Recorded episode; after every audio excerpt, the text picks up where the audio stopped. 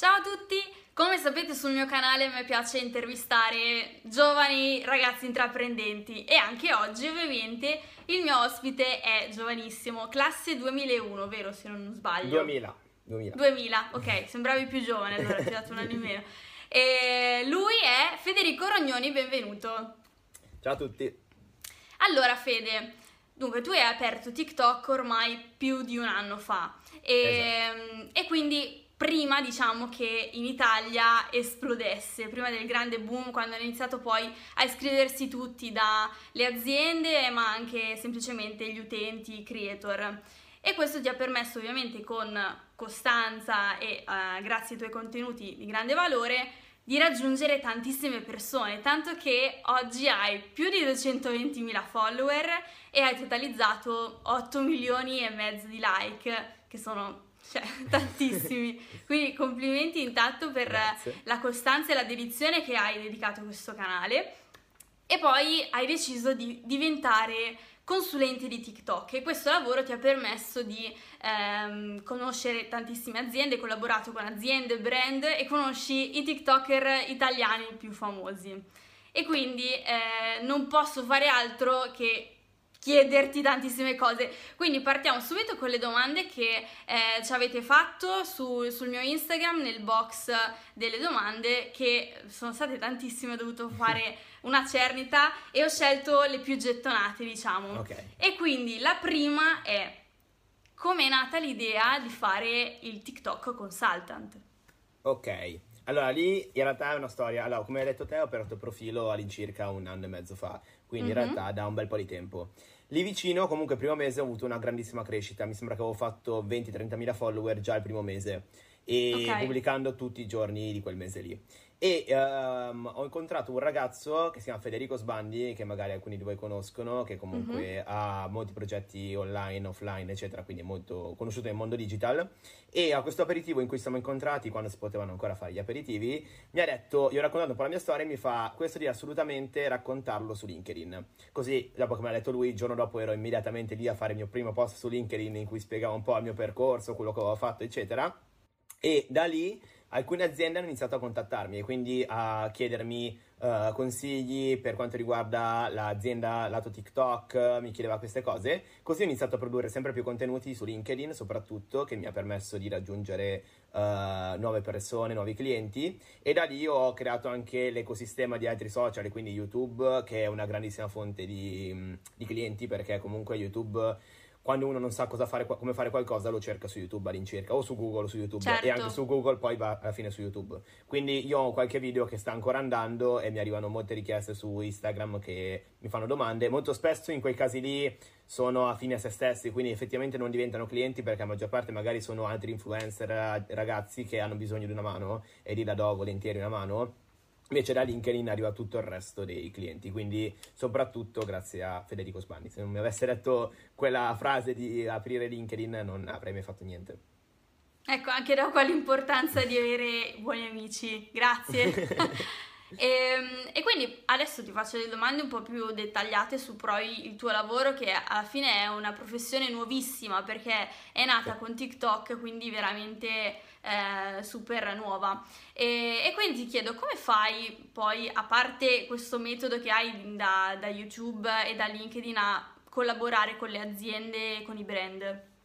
Allora, diciamo che appunto la maggior parte derivano da... Io ho collaborazioni con alcune agenzie, di conseguenza magari loro hanno tanti clienti già, quindi magari sono agenzie di comunicazione che esistono da 30 anni, 40 anni, che però non hanno una parte dedicata a TikTok. Di conseguenza mi hanno preso come consulente esterno e io vado a eh, fare singole campagne, apertura dei profili, eccetera, quando mi chiama eh, la determinata agenzia. Quindi con loro magari faccio eh, collaborazioni con diversi brand, passando sempre dalla stessa agenzia. Oppure, come dicevo prima, mi passano da LinkedIn e quindi da LinkedIn mi arrivano notevoli richieste. Dal mio sito, nonostante io, il mio sito praticamente è- non è mai esistito perché io l'ho creato con il pensiero di voler eh, creare contenuti, eccetera. Poi mi sono reso conto che non ho tutto questo tempo da dedicare a- ad altre cose ancora, già faccio abbastanza. E quindi praticamente sul mio sito ci sono due contenuti e un box nel quale mi puoi contattare per fare le consulenze.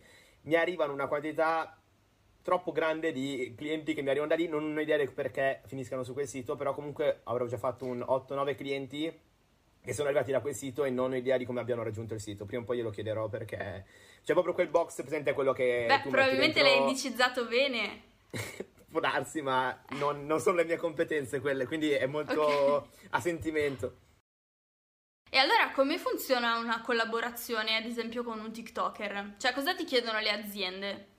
Ok, allora le aziende... in realtà. Sì, esatto, esatto. Più che altro perché poi la maggior parte delle aziende grosse non uh, si occupa della sua parte digital, ma la affida quasi Passa sempre per agenzia. Mm-hmm.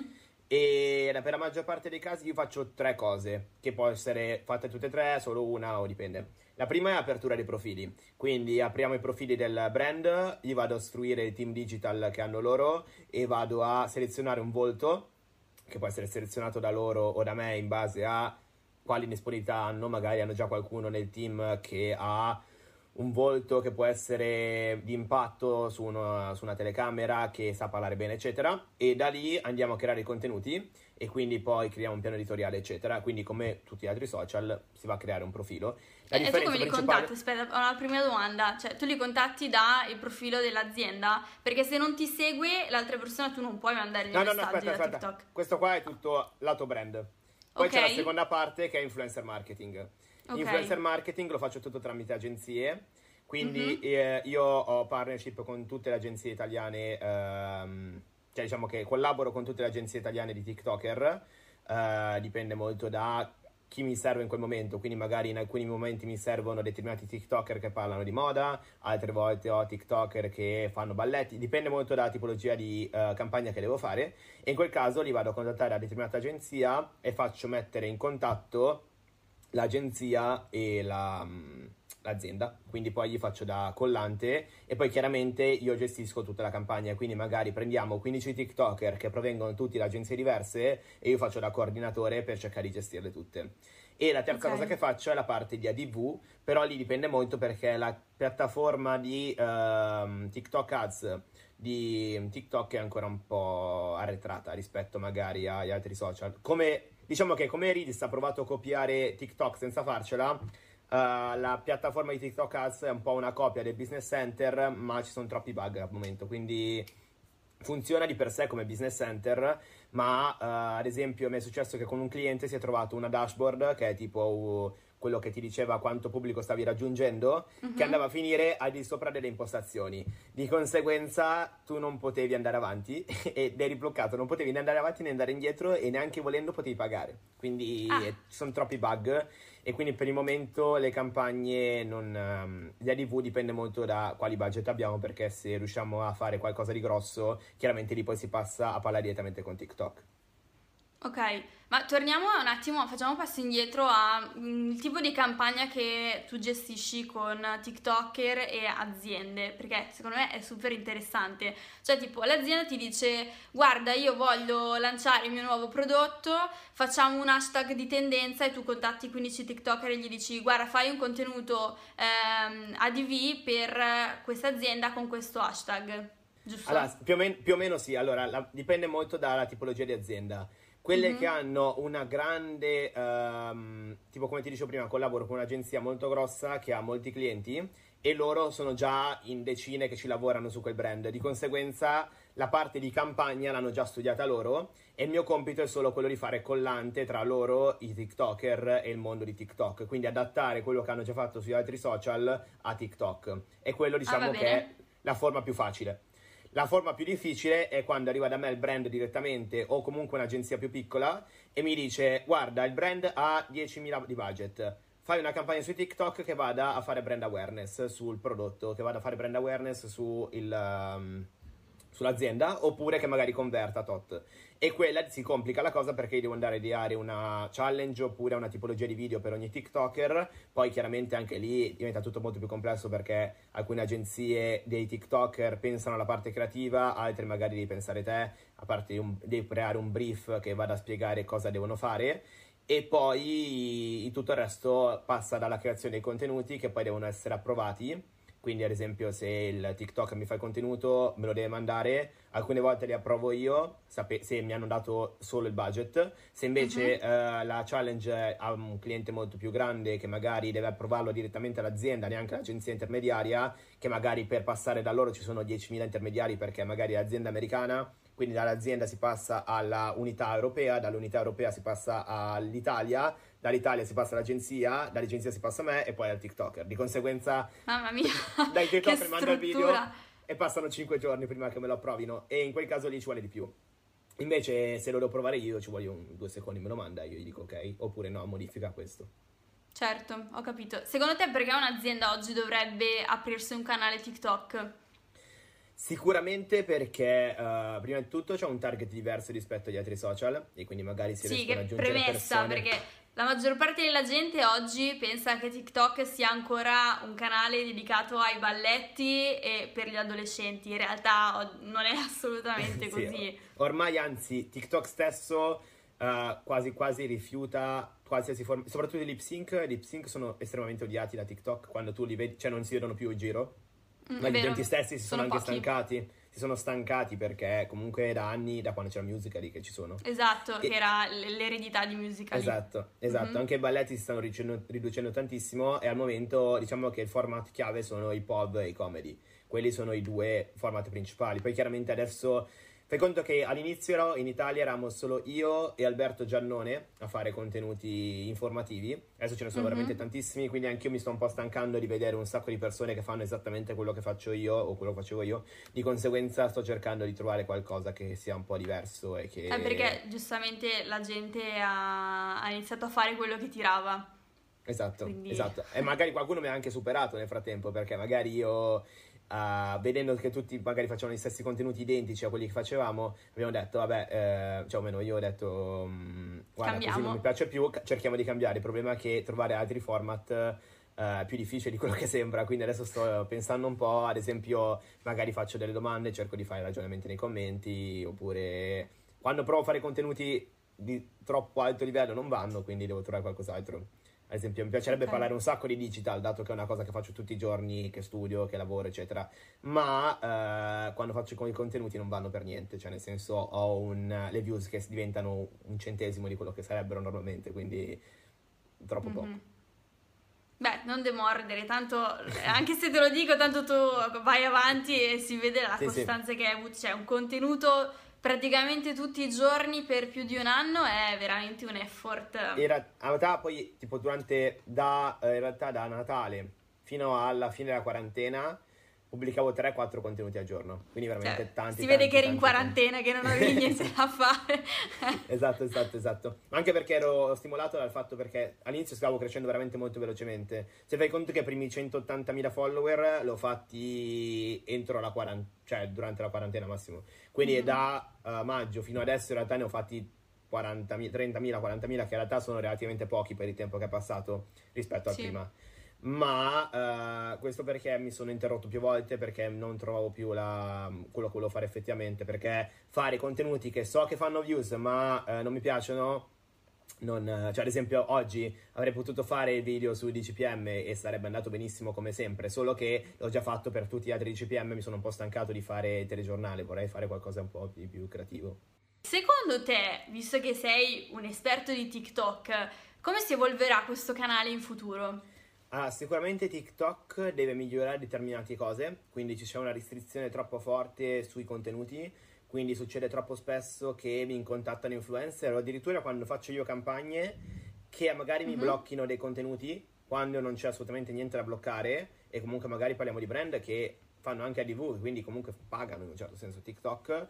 Uh, quando bloccano i contenuti comunque non è una cosa positiva per i brand perché Uh, magari ci vuole tanto anche per convincere il brand a spostarlo su TikTok, poi arriva, gli bloccano mm-hmm. i mhm. contenuti, succede tutte cose strane. Di conseguenza. Certo, devono... devi andare a contattare TikTok e chiedere perché me l'avete bannato. Esatto. E tra l'altro loro sono super attenti anche alle parole che usi, cioè a bannarti ci mettono un, att- sì, sì, un sì. attimo.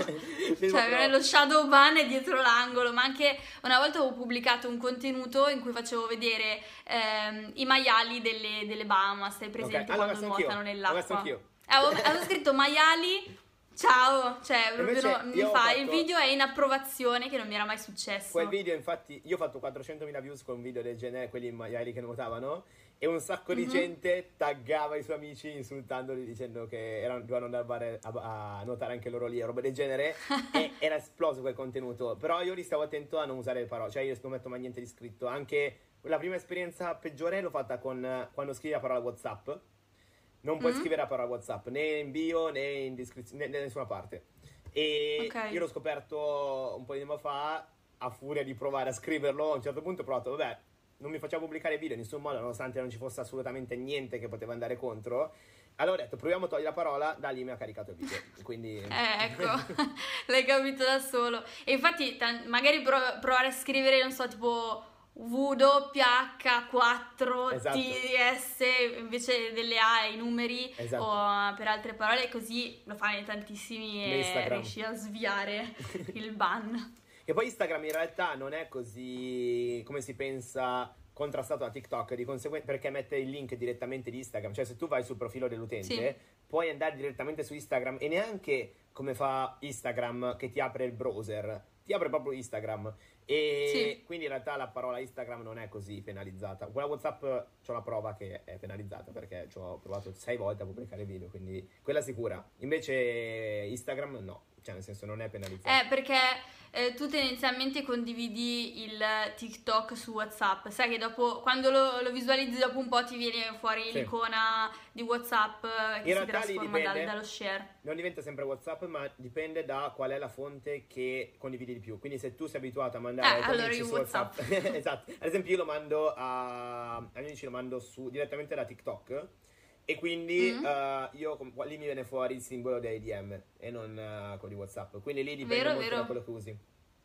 Potevo arrivarci, effettivamente io li mando tutti su WhatsApp, perché ce li mandiamo su WhatsApp sempre è una droga, perché poi quando inizi esatto. veramente è peggio del feed di Instagram, cioè Sì, ti ritrovi, infatti hanno messo anche la modalità, mm, come si chiama, lo saprai sicuramente, eh, consumo, tipo quando mm, puoi mettere l'opzione di mm, non visualizzare dopo un tot, o che- ok, o ok, tipo ok, ti capito, conta capito. i minuti Sì, sì, che, che stai si blocca l'applicazione se stai su per più di due ore su TikTok. Eh, cioè, due ore di fila sono tantissime, cioè, ci rendiamo conto. Quindi magari c'è veramente gente che ci passa i pomeriggi, le sì, sì, ma mattinate, le notti Io devo stare attento, eh, perché sennò eh, magari ci entro per caricare un video, poi per sbaglio ne guardo Eh. un paio e va a finire che almeno in 20 minuti ci sto sopra, quindi è fatta Esatto. troppo bene. Sì, sì, no, è tre- tremenda, veramente. Ok, eh, vuoi aggiungere qualcosa anche tu? Intanto, vabbè, io ovviamente voglio fare un po' di pubblicità anche ai tuoi canali. Tu eh, su TikTok, non so se hai cambiato nome, Ronis Books, Ronnie's vero? Books, esatto, esatto, che in realtà Ok, lì appunto deriva dalla pagina dei libri. Volevo cambiarlo perché Esatto. effettivamente non c'entra niente con i libri, invece rispetto alla pagina Instagram, anche perché rischia che poi la gente mi segui su Instagram nel profilo sbagliato, quindi mi segui su Ronnie's Books Mm. quando non è in target, perché chiaramente parlo di libri business, cosa noiosissima rispetto ai t- contenuti di TikTok. Quindi eh, volevo cambiare nome, ho fatto un sondaggio e tipo solo il 10% voleva Federico Rognoni, tutti gli altri volevano Ronnie's Books, ho detto vabbè, lasciamo Ronnie's Books. E allora così. No, Esatto. ma in realtà è carino Ronis. Bello, mi piace. E basta, io, io sono a posto, ti ringrazio tantissimo di questa intervista, hai dato veramente dei consigli preziosi, sia per chi non conosce questo canale che è appunto nuovo, ma anche un'idea per eh, diventare, mm, ricoprire una figura professionale che effettivamente è veramente nata l'altro ieri, che è appunto il consulente di TikTok. Grazie mille, ringrazio te e ci sarà possibilità di parlare di altro se ti può interessare prima o poi. Ma certo, ma quando vuoi, assolutamente. Grazie Certo. Fede, grazie a tutti per averci Ciao tutti. ascoltato. Ciao ciao!